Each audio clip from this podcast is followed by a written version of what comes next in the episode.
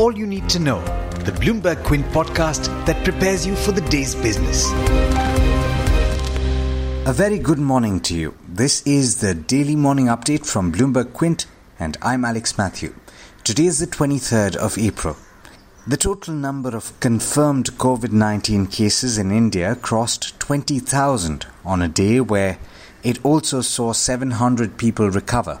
The number of cases rose by nearly 1,500 yesterday. In fact, over half of the total infections were reported over the past seven days. There have now been 652 reported COVID 19 deaths, but on a positive note, nearly 4,000 have recovered from the disease.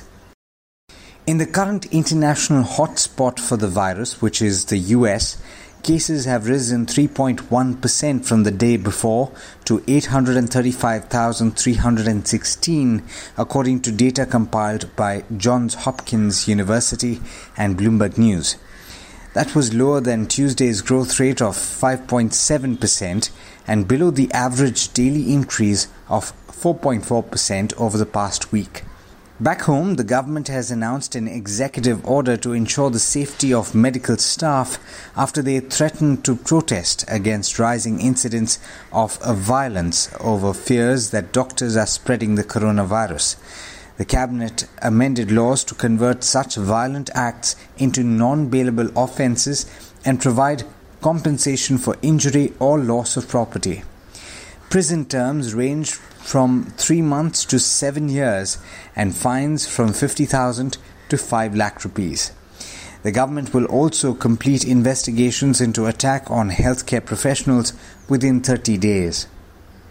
In news in India's money market, interest rates for short term government bonds fell sharply yesterday after an auction of treasury bills drew large bids. The government auctioned 45,000 crore rupees worth of treasury bills for which it received bids worth 3.43 lakh crore. That's over seven and a half times the bids that the government accepted. The yields at the treasury bill auction fell even below the reverse repo rate with the 91 day bills being sold at an interest rate of 3.62% and the 182 day bills being sold at 3.65%. In other news, Vodafone Group has said it has accelerated a payment of $200 million to Vodafone Idea as liquidity support at a time its joint venture has to pay more than 58,000 crore rupees in statutory dues. The amount was due in September as per the terms of the contingent liability mechanism between Vodafone Group and Vodafone Idea. Asian stocks have edged higher, tracking gains on Wall Street as investors took some comfort from earnings reports and also signs that the coronavirus outbreak is easing. Oil extended its recovery from Monday's plunge below zero. WTI futures were at $13.5 to the barrel last I checked, and Brent crude was just above $20. An order by President Donald Trump authorizing the U.S. Navy to destroy any Iranian gunboats that harass American ships may also have lent some support to crude. Also, European Union Foreign Policy Chief Josep Borrell has criticized the US for blocking International Monetary Fund aid for Iran to fight the coronavirus, saying Tehran's request for a $5 billion emergency IMF loan is justified on humanitarian grounds. And with that, it's over to Agam Vakil for the trade setup for the day in India. Morning, Agam. How are we looking this Thursday morning? Good morning, Alex, and good morning, listeners. The SGX Nifty futures trade flat this morning with a positive bias and is likely to be a quiet start for us as well. In earnings, we watch out for Britannia where revenue growth is expected to be flat with little growth seen in volumes year on year. Bharti Infratel may see a decline of 1% in revenue sequentially with operating margins staying above 50%. Yes Bank seeks shareholder approval for raising an additional amount of 5,000 crores via issuance of equity or other convertible securities in addition to the 10,000 crores already approved by shareholders on February 7th by way of rights issue. Vodafone PLC said that it has accelerated a payment of $200 million to Vodafone Idea to provide the Indian company with liquidity to manage its operations.